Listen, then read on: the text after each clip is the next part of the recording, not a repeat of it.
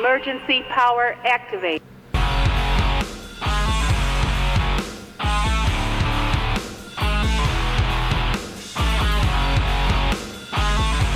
All right, what's going on? Welcome to the call. My name's Austin Brandt. We're sitting down having some good conversation today. My guest today is Dr. Growie. How we doing? Hey, good. Good to Happy see be you. here. Thanks for coming on in. I appreciate it. To my me. left over here is uh, Tim. Tim's going to be uh, sitting in and having a conversation with us today as well. Hey, I wanted to get uh, talking with you. I know that you're the new medical director for Kenosha. Is that correct? Uh, yes. Right yeah, on. As of uh, July 1st. That's, awesome. That's awesome. Yeah. I got a couple buddies on the department, and uh, they're excited for some new things. And I kind of just wanted to have a sit-down conversation to start off our first episode here. First Um, episode. it's it's exciting, man. Very this exciting. is exciting. There's there's few things that I that I know uh, I'm pretty good at. One of them blowing around hot air, and you can hear that fan in the background here. I'm gonna be blowing a lot of hot air in here. This pretty warm in here. What's So again, we're trying to move some air. But um, my first thing that I wanted to get off my chest is, hey, what's your expectation? Like if you have some new paramedics coming in for you, I mean, I'm gonna come right into it. I know, dude. You're not I'm- even. I'm- I'm not giving you even any doing like a soft No opening. room, that's right. Get to know you. Going Yeah, right for the throat. because you know, right, right as soon as I started, you know, a little background on me. Um, I, I'm a faculty member here at Gateway Technical College, and I, and I just started educating this this new paramedic class and energy. I mean, that's it's pul- pulsable in the room. You can feel it. Lots of excitement. So.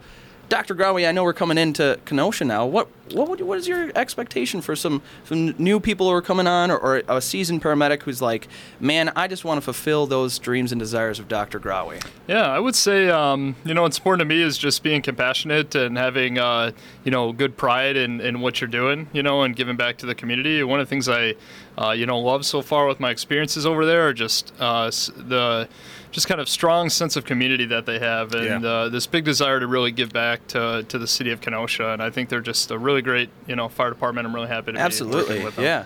You know, they're really involved in, and honestly, I have a really close friend who's on Kenosha Fire Department. We started out in the internship way, uh, way back in the day. I gonna say give that him a I know shout I'm out, young, uh, but uh, his name's yeah, his name's Kyle Grover. go, yeah, shout out. Uh, shout out to Kyle Grover there. Uh, but um, coming from there into this area now, uh, to the Kenosha area, Racine, the, the greater, uh, larger area here that Technical College of uh, Gateway instructs and educates to, um, it is very, very noticed by me that we are involved in this community, especially you know in EMS. We walk right in someone's house on that emergency day, and so I'm thinking to myself, how do we make a bigger, better impact? Right? Well, let's have a podcast where we sit down and talk about what can we do and what can we provide to to our community uh, on a better note. Right? Doing better.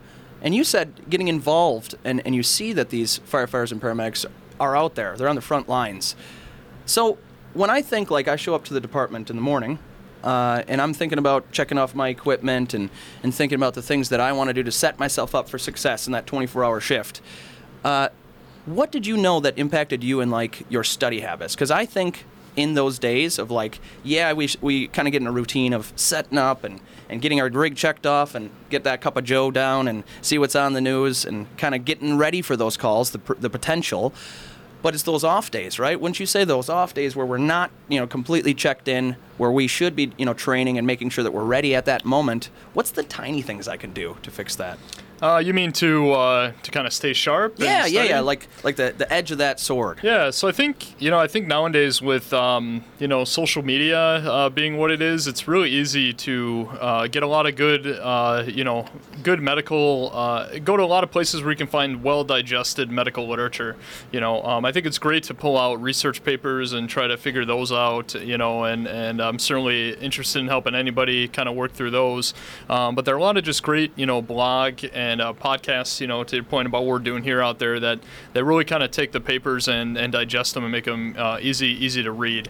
You know, I, I will say this disclaimer. You know, um, you you know one of the exercises that I do with the Gateway uh, students uh, is I look at um, a couple of the online articles that have reviewed some literature and and really kind of talk about you know whether these are really saying, you know, what the papers actually say, and that it's not always true.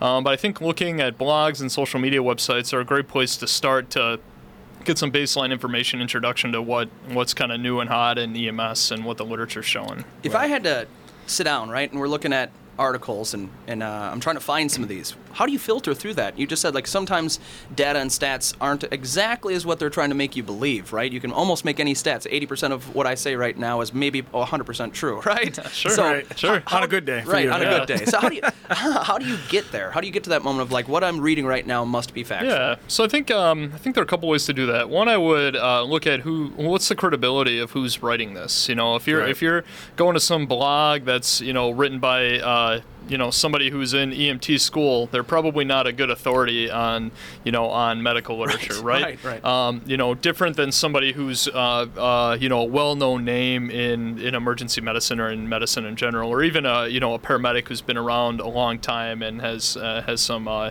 you know has a lot of experience. You know, I think looking at uh, how many followers somebody has can be helpful because you know if more and more people are buying into that, um, you know, it just might tell you that there's maybe a little more credibility to them. You Sure, know, that's that's not must- always true. Yeah, that's Yeah. not always true. And then ultimately, what I think it comes down to is, um, you know, reading a blog post, you know, about like a journal that comes out, and then getting a hand on, you know, getting a hold of that article yourself and reading it and seeing if you agree. You know, if you do that a couple times, then you start to develop a little bit of trust in, in any kind of given website or place that you are. So it seems Um, like this is, this would be more of the crawl aspect, right? If we, if we Yeah. think about training like crawl, walk, run, I think a lot, a lot of really good conversation happens as we are right now. Sitting down, you know, maybe at the, the fire table, the EMS table there, and, and just having a, a conversation of, I found some stats, I found some data, I found this this topic that I filtered through. I think this might be cool to enact, right? Let's have a talk about it. Then we can walk it through, start training hands on, and then when we're running, you know, doing it at the fast pace, hopefully it's, you know, provided a good ability to enact some change, right? Because Yeah. I, I feel like we see this, especially in the EMS setting, we see this area of we're trying to progress. We're always trying to throw the newest trends, the newest things. You know, I'm sure you've seen drug changes in AHA or through ACLS throughout the years. And how do we get to that? This works. Let's continue it, or this doesn't work. Let's stop this. Yeah, so I think uh, that's a great question. So a couple things I would say is one, if you you know if you're reading some cool blog posts and you think something's really neat, you know, like engage your medical director about it, right? Because just because you read something online doesn't mean that you can go and you know and do that in the field. Right. Um, you know, and that's another person who can help you kind of sort through you know sort through the research and and uh, look at you know more papers than just that one post that you might have seen. Um, you know, I think I think the other thing to remember is just because something is hot and sexy and new doesn't mean that it's good or that it's better. Right, You know? sure. Um, you know, there are a lot of cool things that, that seem cool that come out, but there really isn't necessarily a ton of research to support them. Um, and just going around and, you know, implementing something because you read it on a website once doesn't necessarily mean that you're going to be providing to the best care. Not to know, put anybody you- on blast, do you have any ideas? Do you have any things that you're thinking about that's something that's a lot of people talk about, but man, there really wasn't anything, you know, validating that? Uh, you know, not uh, not anything particular right Sure. now. You know, um, but yeah. So I think I think that's important, and you know, I I, I think ju- just to look at that, you know, think about things that that used to be, you know. In, Right. in EMS that we used to do, you know, Immobilize everybody. Exactly, Right. Immobilize time. Mask everybody. All these Everybody gets backboards, it, right? Yeah, pants, yeah. You know, things come in and out of favor. Um, you know, in time. Uh, so we'll see. We'll see what's hot now. You know, that sticks around. We'll see what's hot now that goes away. I mean, one of the things that Um, I feel, not, not even feel, because I haven't seen any statistics and data on it, but it's always talked about is those auto CPR devices, Yeah, right? yeah. Yeah. Man, I'm hearing the big emphasis, like let's let's get off the chest or get you off the chest, save some manpower, get doing this. I haven't seen anything, and again, I'll acknowledge, haven't been looking too hard, but an increase in survivability or a more effectiveness of CPR. You know, where's the weight on that? Yeah, you know, so stuff like that's that. that's a tough uh, that's a really tough one to talk about. You know, um, there's a lot that goes into that. Um, you know, the a lot of the studies, if you look at all the research behind the big devices, and really the only two devices have been exhaustively, I wouldn't even say exhaustively, but have been studied a lot, and that would be the Autopulse and the Lucas device. Lucas. Sure, Yeah, yeah. yeah, yeah, Those have been studied more than any of the other ones. Um, so the literature that I know is mostly around those two, and and really what what what the big trials and the um, uh, things called like the meta-analysis, where they take a, other research and put it together. You know, I've kind of showed is is that there isn't um, any you know is that good mechanical CPR is is probably equivalent to good manual CPR. Okay. I think the things you have to remember are if you look at when they say good manual CPR, that might not be the same as your EMS system. Right. And I don't mean to say that you have a bad EMS system. I'm saying that a lot of the EMS systems that we're testing these out are EMS systems that have big crews with a lot of people, Sure. Right. well rehearsed, Right. good quality, you Sure, know, sure. well rehearsed CPR. Right. You know, if you're on an ambulance where it's you and one other person, um, you know, that's not the population that this research study was done. That's some in, you gangster know? stuff, And yeah. So so to to um, so you know while you can say that a crew of you know of multiple people can probably perform can perform as good as these mechanical CPR devices, um, you know you're going to be it, kind of having a smaller crew and you know that that valuability of um, freeing up some extra hands is more pertinent when you have fewer people. Sure. You know, so I don't think there's literature to say everybody needs to be using these devices. Um, you know, I think there's good research to say that these are these are good. You know, they're safe. Right. They work. Um, but whether they're right for you for your system is a is a complicated question. Right. You know, Yeah. they certainly are expensive. I'm, I'm curious, and I totally agree. I'm, I'm very curious to see, you know, the studies, if there are any. I'm trying to Google right now. But of how much, you know, if I have a Lucas and I get on scene, I realize somebody's in cardiac arrest. I do my ABCs, and then I'm like, okay, they're in cardiac arrest. And then what do I do? I mean, the right thing to do is go right to the chest and have somebody else put the Lucas. But we all know in EMS sometimes like, well, let me get the Lucas out, and by that time, you know, Sure, is you're- there a you're delayed on chest delayed time? on yeah, chest time? right. Yeah, and that's one of the with it. things that that's uh, that's a good a good thing you bring up. You Yeah. know, um, and yeah, I think could talk about this for a long time. There are a lot of good points. I think I think the big thing to remember is that you know good good CPR, no matter whether you have a device or not, is about rehearsal, coordination, and doing the same thing over and over Right. again. You know, you're right. One of the big issues with any device or any change is that you're going to take a long time to put that device on, especially early on in the resuscitation. You know, when when the CPR is is most important. Um, so I think kind of making sure that in places where you have this device, you have a, a very well coordinated um, system. Right. You know, well rehearsed dance of how this goes down every Absolutely. time. Yeah. And let's be honest, I mean, the first thing I think about, and, and when I have used a Lucas device, uh, um, Wisconsin skinny, right? Like, does it fit? You know, five Yeah. to fifty to five hundred pounds overweight. What's that you, term? You know, Wisconsin skinny, right? I've never right? heard that one. Oh, I'm- come I'm- on, I'm Wisconsin. I'm Everybody in Wisconsin is. Wisconsin skinny. We all carry what- ten to fifty to five hundred overweight. Little background you know? real quick. I'm from Illinois, so Oh, okay. I, I didn't even know what Kwik Trips were. Ah, yeah, cheese right. curds and all cheese that. curds. Yeah, Get cheese out of here. We're gonna know. have to have a whole episode. Yeah. Yeah, we'll bring in the Yeah, cu- uh, cuisine of Wisconsin. That's right. There was a Kringle, Kringles. Yeah, the Kringle. Yeah, the power power ring. Side note. So if I stop here for the lingo, I have to ask. I'm clarifying for the rest of the Right, country. right, right. Yeah, the Wisconsin skinny. Yeah, that's a terminology we'll definitely be tossed around. But yeah, you think about like a Lucas device. Does it even work? Is it you know is it capable to fit your patient? And if if we rely on this, right? I'm going to rely on this you know auto device. And and you just stated one of the best things you can do is routinely practice. If I had to pick a, uh, you know, five things that a, a paramedic agency practices routinely, do you think CPR, communication, you know, is on there, or do you think it's the cric, the intubation, the cool, you know, skills that we're doing, or is this Yeah. this is kind of foundation, right? Yeah, well, I think it depends. Uh, what are you good at? you Right, know? right. So if you're, uh, you know, I mean, obviously it's always good to practice CPR. It's always good to practice your cardiac arrest. But if you work in a busy system where you're running arrests on a regular basis, you know, you're getting that practice. Sure, On, yeah, yeah. on you know, I won't- I don't want to say practice on real patients, but you're getting enough reps. You know, where you don't have to necessarily spend time in in your uh, refresher courses. You know. Practicing the coordination of CPR, you know, but uh, that that might be different in other systems that aren't getting as much as many arrests where they need to spend more time rehearsing that because they don't do it as much. Absolutely. They use uh, Lucas devices in your ER. Uh, in our emergency department, no. So our Yeah. kind of, I, I think we're thinking about it, but um, you know, uh, where I work, they right now we have enough staff, right? Okay. So we have a lot of hands. So when you think about kind of what I talked about before, when you have a lot of hands, you know, you don't need the device as much. Wow. So. Yeah. Uh, you know, kind of every situation's a little different. I know in, uh, you know, uh, one of the freestanding emergency departments uh, that our system has, they do have the Lucas device. You know, their situation's different. They don't Right, have as, staffing as and- many staffing Absolutely. around. So. And, and uh, why don't you tell us a little bit about uh, what uh, define the uh, freestanding ER? Because some people might not know what that's a that great is. point. That- yeah, so now there are these, um, they're kind of popping up all over the country, but they're basically these um, isolated emergency departments that exist, and anybody can go there. Uh, you know, walk in, ambulances can, can drive patients there, and then they can be. Uh, tra- if somebody needs to be admitted or go somewhere else, they basically get transferred via ambulance to another, you know, to another hospital. So is this an attached to another like quote hospital, or do, you know when I'm making a visual, Yeah, is this it's like an urgent care Yeah. per se building? And So an- they can all be different, yeah. So there are there are freestanding ERs that are literally just one building, Sure. you know. I mean, That's one amazing. room. That I Right. mean, you know, one big area. That's the emergency room. That's it. You know, other places have them. They're called freestanding because they're not attached to a hospital, but they might be attached to a clinic or have Right, urgent care right. associated with them. Right. So there are a lot of different ways to do it.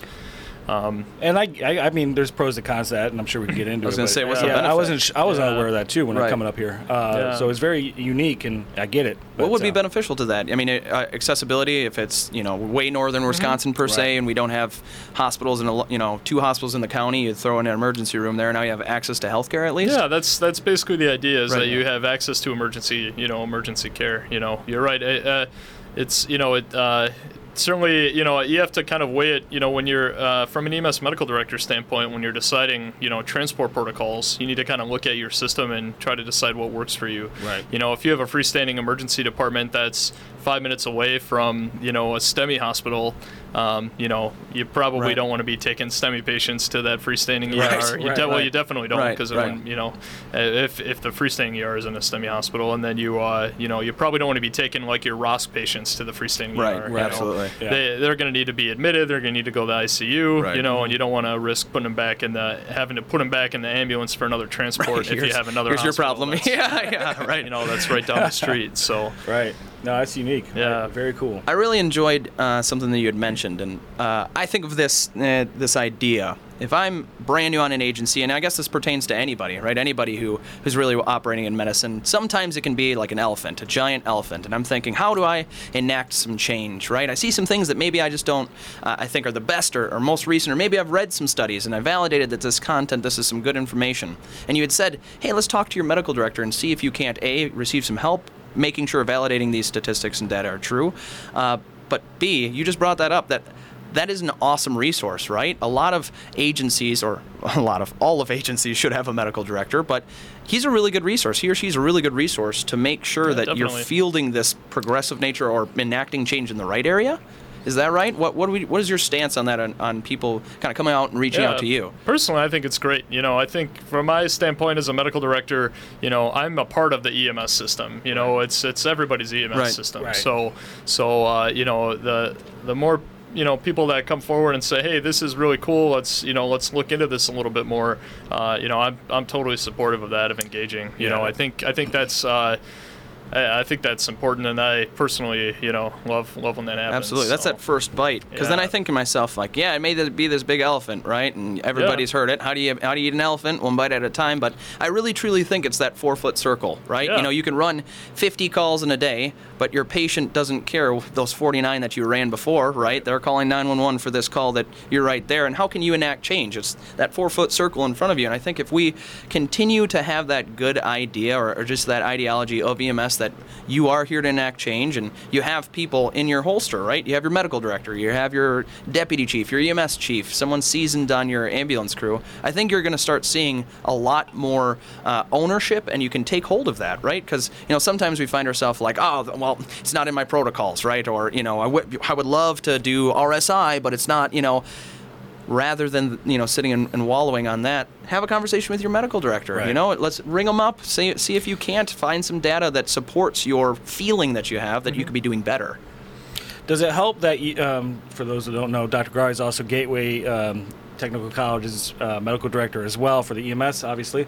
Um, just kind of playing into that, you know, does it, you know, does it help that you're a medical director for a college too to kind of be open to that? Because I can, you know, it's great, and I know Austin will uh, that, you know, agree that we can come to you with anything, and you've always been Thanks. open to that. Yeah, Yeah, it's great. I would say I uh, honestly I love uh, working with Gateway and being the medical director for the for the technical college. You know, I uh, I honestly I love um, some of the question the hardest questions I've ever gotten asked by EMS providers have literally come from the students in the paramedic class. right. You know?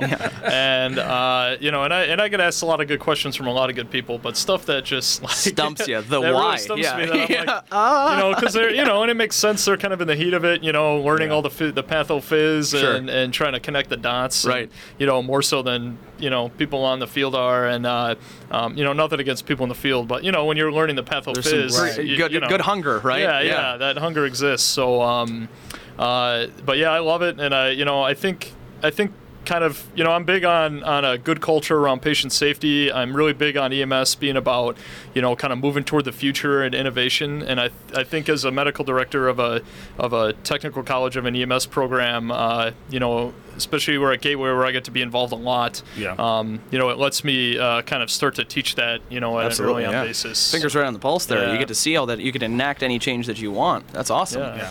For a student that, uh, you know, you look at the paramedic program, right? And you look at becoming a paramedic or the process of that. You know, it's not an overnight thing.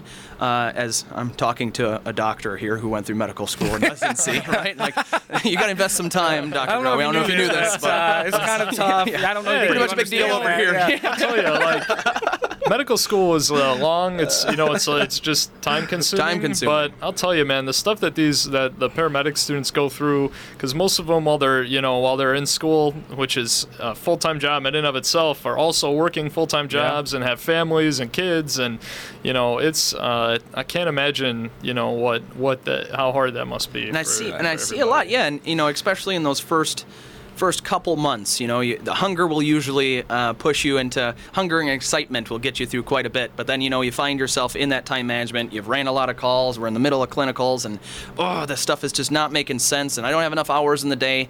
So then I think to myself, and I, I have my answer, but I'm looking for yours. What what can I do every day, right? You know, in a perfect world, we could say like study seven hours, right? Never leave Yeah, your room, right. but how does one um, look towards and remind themselves of enacting change in that four foot circle? How can you do that as a student for yourself? Yeah, and I'd like to hear you know your guys' you know answer uh, to this too. You know, I did go through EMT school, but certainly didn't go through you know paramedic school. So, um, you know, I think to to be successful and look at how to do well in school and uh, you know I guess enact change around you, it's all about. Um, asking a lot of questions you know of those around you your teachers your you know your preceptors everybody you're, you're working with because everybody has a different perspective Absolutely. from the different experiences that they've had Yeah. Absolutely. you know um, i think it's also about reading about things that you see you know nothing is going to stick in your mind harder uh, than seeing somebody that had your first patient that has a really bad you know chf exacerbation taking it all in honestly having it's good to when that happens have your preceptor kind of ex- show you Right. every little thing that you should notice Right. and then going home and reading about it you know Right. that's Studying that's up. how it sticks really well it's one thing to read it in a book but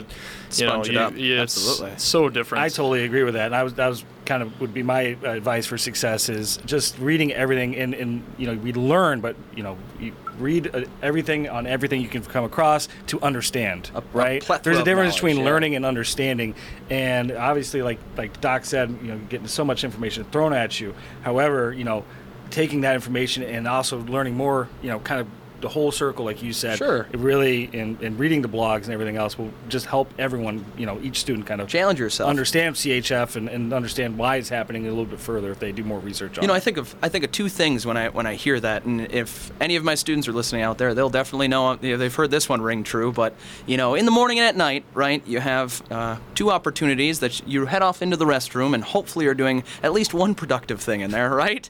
But the second productive thing that we're usually doing is trolling through that Twitterverse on that old Instagram, doing some double taps with the heart, throwing out some validation, and and honestly, I think that's I- really remind me not to touch your phone. that's right. Yeah, that's right. Yeah, but you know, I like, know. Yeah, yeah, I I'm think to myself, that's a really good opportunity. You know, as soon as I wake up and as soon as I go to bed, I try to look for something to challenge myself, right? You know, like this morning I, I woke up and I was thinking to myself, the last time I had seen a video or even reviewed breath holding spells in infants, right? Man, that can get really scary, and I bet that's scary for parents and looks a lot like a seizure. And just putting that into my brain, or even going over NRP, or things that, you know, like, yeah, this conversation isn't happen, happening every day. I would love if it did, but I know how many hours are in a day. So I think to myself, that's where enacted change happens. You got 365 days in a year, right? And yeah, I'm sure I'm going to set aside large portions, and I'm always going to be reviewing, you know, vlogs and videos. But if I can do this almost every day, right? That's my career. This is my passion. How much better are you getting in those moments, right? And I just want to point out that Austin just said that enacted change happens while you're sitting in the back. yeah, that's right. yeah. That's where it starts, That people. belongs on a That's t-shirt. where it starts. I can see the comments now. Podcast is trash. He's talking about being on the toilet. No, let me ask you this. Um, I'll ask you guys both this because I know I wasn't like this. You know, you're always talking about improving. Your your mindset's always improving. How can I get better? Maybe uh, uh, you know, I, obviously academia wise. Wise? How can I be a better practitioner? Absolutely. How can I be a better husband, boyfriend, girlfriend, whatever have you?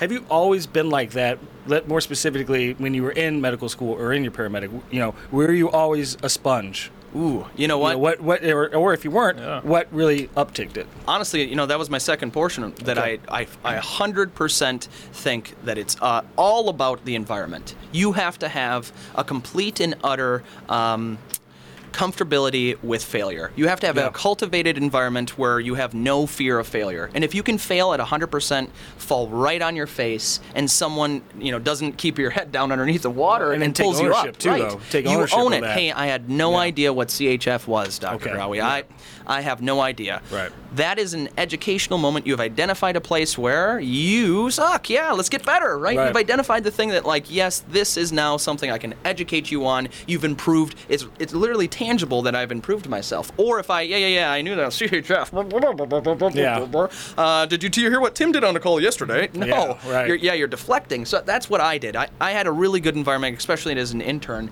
in an internship where A was competitive, so you always wanted to beat somebody else. So you're always Right. looking You're to always get just a, a little bit Yeah. up on and someone. You don't do ever do anything wrong. Exactly, Yeah. exactly. But you know, honestly, it was having uh, shout out to Kyle again. You know, I was having having these individuals, right? That sounds awesome. It was having these people around me that you know allowed me to fail at 100%. Right. Not not hurt anybody, not do anything harmful, but you know really gave me the capability to feel that I was operating at the best of my abilities and I can improve it if I made an error. Right. What do you think, Dr. Rowie? Yeah, I think that's that's a great point. You know, I think uh, two points. So one, first, I want to echo everything that, that you just said. You know, um, being comfortable failing is important. You know, I think I think what we need to remember is that it's very easy in in training to compare yourself to other people. Right. You know, And in life. and, and in life, yeah.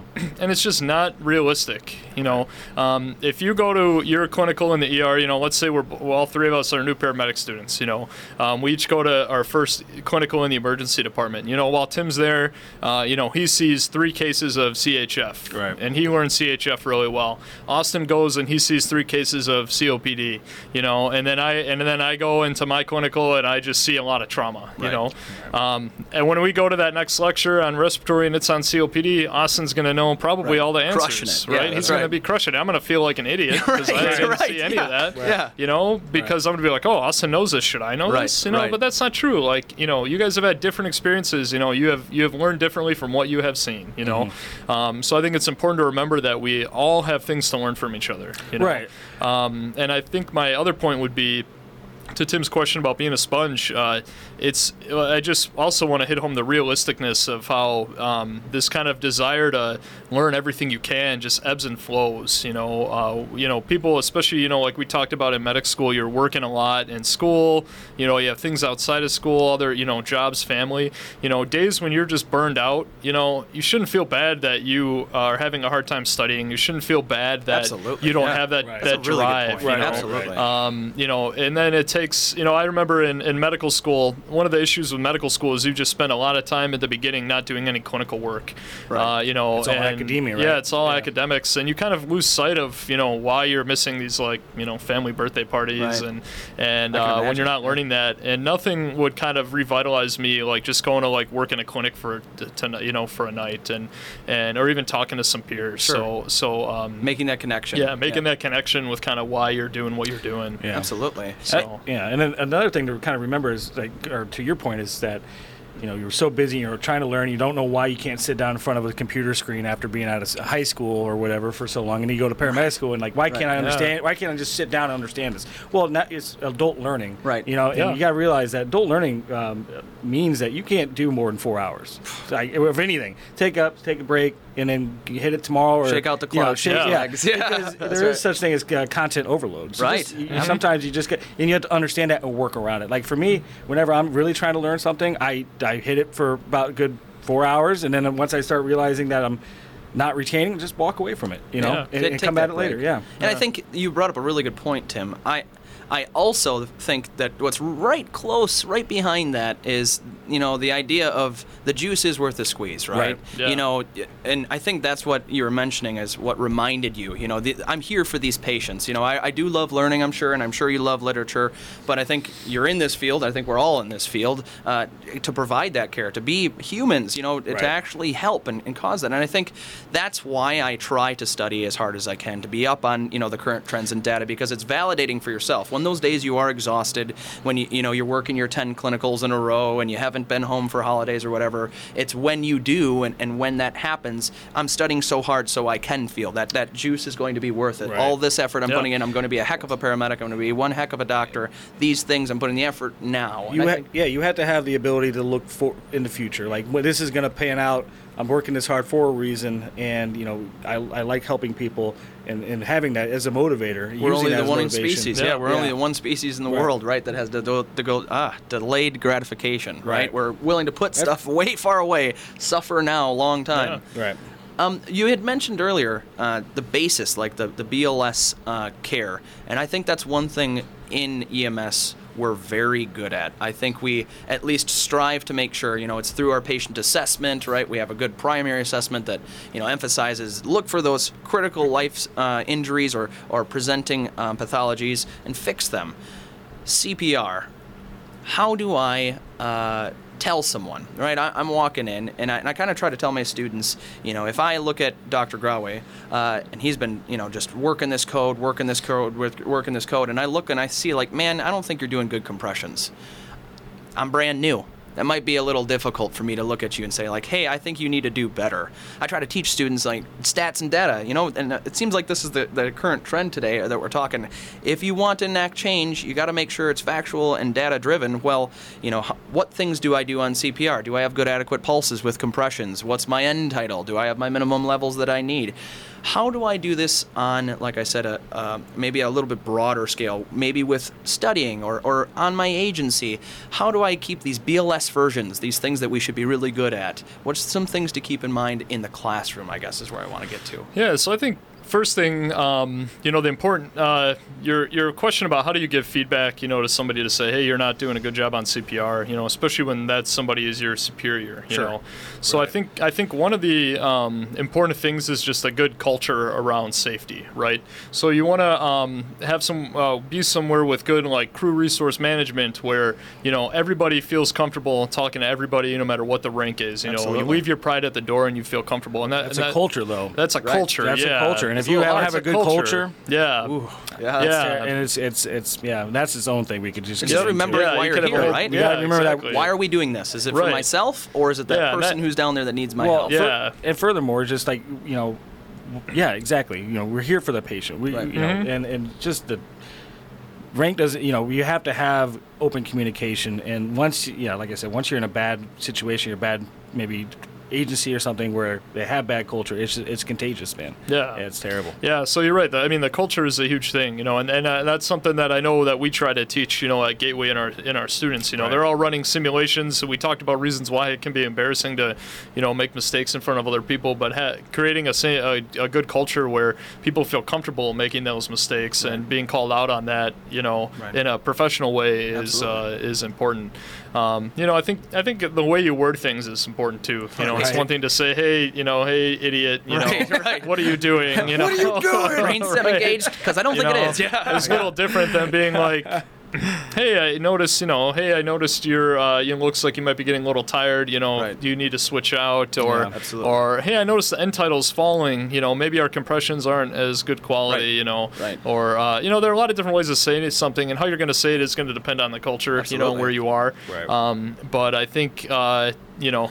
I think EMS under I- no culture you should Right, be right. Yeah, at over. people. yeah, I think with the new AHA guidelines and open communication, I think EMS has improved. I think the thing is we got to remember that EMS is a profession, and it's not just a Yeah, good old boys or good old girls club. We, we have to be professionals. We have to, and being professional is communicating professionally. Absolutely. Right. I think having Yeah. that that freedom, you know, and, and I think having the freedom to operate the way that we should as a professional, Right. the expectation that we have, we're here for the patient, Mm-hmm. and I think if we operate underneath those two things right there, I don't think you make a decision that's uh, harmful. I don't think you make a decision or operate, you know, out of own ego. Because if I want to, I'm a big fan and big proponent of if I want to enact change, I better be at the front. If I'm if I'm telling uh, Tim to, you know, you need to work better on your compressions, you better know all your drips. I better be right front there, and and I enjoy that. I enjoy a good leader who's if we're willing to, you know, have some sort of change or we want to do better.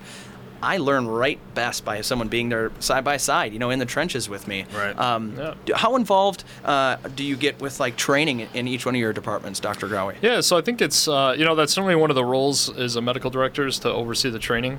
Um, you know, in uh, in places where I've uh, you know kind of worked before um, and other experiences I've had, you know, I think ultimately the the minimum role that any medical director could play, and this doesn't necessarily apply to anywhere I've worked before, but if you look at the requirements, it's just kind of signing off on training. Sure. You know, um, you know, it, it's it's kind of a tough thing, uh, you know, because you're always trying to balance um, every other responsibility that you have. You know, um, you know, in some systems it might be uh, it might be work better to have a medical director who's doing literally all the lectures, all the training. You know, and I know one individual who does that. You know, in another system it might just work better to have instructors who kind of do all the training, um, you know, exclusively, and then maybe there's kind of a mixture of both. You know, so I think there are a lot of good uh, different ways to to be involved um, as a medical director.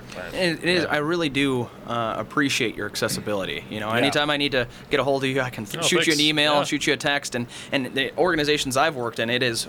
I mean, not all of them exist like that. You know, and, and I think that Well, some because it may be for you know maybe they also just have a medical directors can also have For this certain. huge. Yeah. Well, that's what I was huge saying. You know, like, areas. yeah. So it's, yeah, it's yeah. nice to I see. get what you're. Yeah, you're Right, right. yeah. That's It's nice to see the priority in, Yeah. in accessibility because um, you know you start juggling many many hats. You know you need to focus your efforts and interests in different areas. Um, that brings me to the next question. So where where can we find you? Where can we see you? We can see you sometimes at Gateway Technical College. You know working on there as medical director. Yeah. But you so work we in also room, yeah. we also talked about uh, uh, Kenosha, the city of Kenosha, and Okay. then um, I uh, work for the Medical College of Wisconsin. I work in the emergency department at uh, Froedtert Hospital up in Milwaukee. Right on. That's level one. Tra- Um, uh, it's trauma level, yeah, hospital? level one trauma center, All somewhere right. between 90 and 100,000 visits a year. Oh, wow. Um, and we have uh, yeah, big emergency department, you know, and uh, a lot of a lot of teaching happens there. We have a lot of a lot of students, and you know, we have gateway students that come in and work with us a little bit too. Uh, it's a great great place to learn, great place to work. Great, Yeah, that's great. awesome. so we Yeah, can yeah. see you out in the community and in many different facets. You're wearing many different hats. Yep, right on. All right. So if someone sees you out there, they're going to come up and shake your hand and say hi. Uh, Yeah. And you can do the same thing with both me and Tim. Uh, we have our offices at the Hero Building at Gateway Technical College. That's where all of our EMS classes are out of. Uh, once again, I just want to throw a quick thank you to WGTD FM powering our podcast here. This is the first one we're throwing out in the old ether out there. Yeah, out in the world, the internet. Yeah. Uh, if you have any questions for us as we continue on, I want to thank our first guest here, Dr. Grawi. He is going to be returning. We're going to have uh, a Yeah, couple definitely. different episodes as we move forward. Yeah. Um, if you have any questions for us here for the podcast, uh, you can shoot those to emspodcast at gtc.edu. Uh, we're accepting any and all questions that you have there. Uh, head on over to our socials as well. Facebook, you can find us there at. Uh, Uh, Gateway Technical College EMS program. all right. Thank you so much. Dr. Grawi, I appreciate you coming in Yeah, again today. Thank me, you so know, much. Fun. And A lot of uh, fun. yeah, look forward to what else you guys will come up with and what other ideas that other people you know would like to see. So, Absolutely, yeah. Look forward. We're going to have some more guests Yeah. on. We're going to continue having some nice, deep discussions about uh, what we can enact, and you know, basically just concept of doing better. You know, how Always we can get out there and do Yeah. better. That's right. So can we close on one note? So we are starting, you know, a new paramedic uh, class. We Yeah. just had orientation this past week, starting up in a couple weeks here. Um, you know, for on a closing note for those new paramedic students, what's one piece of advice you would give them starting out? Ooh, I'll go out last. School. All right. Uh, Austin? yeah, one closing piece. You know, and that's that's one thing that I, I as an educator, if I look at my uh, global intent, I want to connect, but be the most vulnerable as possible. And I want you to know that I, I don't have uh, short-term memory, right? Like I, I really like to remember what it's like to be that EMT student, to be excited, And and the first day they show up, I always ask this. This is my wonderful little line. I say, "Why is everybody here?" Right? And if anybody tells me they're here to help, right, and help someone, I'm gonna stick my hand down my throat and throw up on the ground. And then everybody looks at me like, "What?" Because we're all here for that, right? Everybody here, we rose our hand, threw it up in the sky, and said, "Send me. I want to be there." So my anxiety should not outweigh my desire to be there when it happens, right? Uh, My desire, I want to be there on the worst day of someone's life. So stay hungry. That's my that is my one suggestion. In those moments of fatigue, mental, physical, whatever it may be, stay hungry because you had the same desire. And that's why I validate your desire to be here and to help. Right. But but I also validate your hunger that should not diminish. That should outweigh your tiredness. That should outweigh uh, anything else, really. That's what makes you a good provider. Yeah, that's a great answer. That's uh, that I regret uh, going last. Uh, no, no, no. Uh, everything he said, obviously. Uh, but I would also say, like, you know, a few things. One, understand what you're getting into. All right. Um, if if if if you're busy all the time and your schedule's crazy and you just can't, you have family obligations, maybe a paramedic class isn't for Right. you right now. However, you know, understanding that time management is the biggest one. And I think we talked about in our orientation. I'm just going to echo it. So, you know, you said like 20 times now. Get your organization of your uh, calendar in order. Understand that you're going to have a big in classroom time commitment. You're going to have clinical time commitment. You're going to have HPS time uh, commitment. Uh, understand that and scheduling it accordingly, and also scheduling yourself time. Understanding that you need to schedule family time, Yes. right? Uh, that would be my biggest one. And then, like I said before, being a sponge, soak it up, all, everything you can. This should be your life for the next 10 months, right? It's not a hobby. It's not, Yep. yeah, it's not, that's, I like that. It's not a hobby. Um, going on the toilet and reading stuff like Austin said. Right. That's right. That's But where no, change happens. Be about it all the time and understand you're not perfect. You're going to make mistakes. And I think the one bad thing we have in paramedic in general is that we feel like we have to be perfect. I'm better than Austin. I can't be, you know, I don't mess up at all. And when I do, it's catastrophic and I, I'm out of work. You know, I can't operate for the next three days. But understanding you're not perfect and trying to improve, like, like kind of the theme here. So. Yeah, great points. Yeah, I think um, you know everything you said was great. You know, everybody's a lifelong learner in medicine. You know, Right. the book is is just not realistic with what truly disease presents like. And I know people that have been doing this for, you know, been a EM physician, my, some of my mentors for 20 plus 30 years, and they're still learning more every day. And Right. they're amazing doctors, Right, you know. right. Um, and the same goes for for great paramedics. Um, you know, and and to your point about scheduling, Tim, like it is not, even though it sounds silly, it is not silly to put on your calendar like family time, you know, or you know Exactly. like personal me time. Like you know, you have to literally schedule everything because Every- next yeah. thing you know, that time that you said, oh, this is going to be two hours Right. where I'm just going to be to myself. Quickly be- bleeds into something else that you Right. weren't wanting to do. Prioritize So, yourself. Yeah, Right. just like you make that calendar and you say, "This is when I'm going to study uninterrupted." You need to have a little bit of time yourself. This is where I'm watching that The says- Bachelorette. Exactly. Absolutely. Yep. Catching. Absolutely. I heard it's good this year. I heard it's good. Exactly. Well, yeah. thank you again. I really Yeah. appreciate it, Dr. Grauway. Yeah, I look forward for to having me. having a couple more conversations Yeah, in the future. Thank Yeah, you again, to everybody fun. here at WGTD, WGTD FM, and uh, look forward to us on all. Uh, find us on all of our podcast apps, Spotify, and anywhere else. Great. Thanks. Yeah, thank you.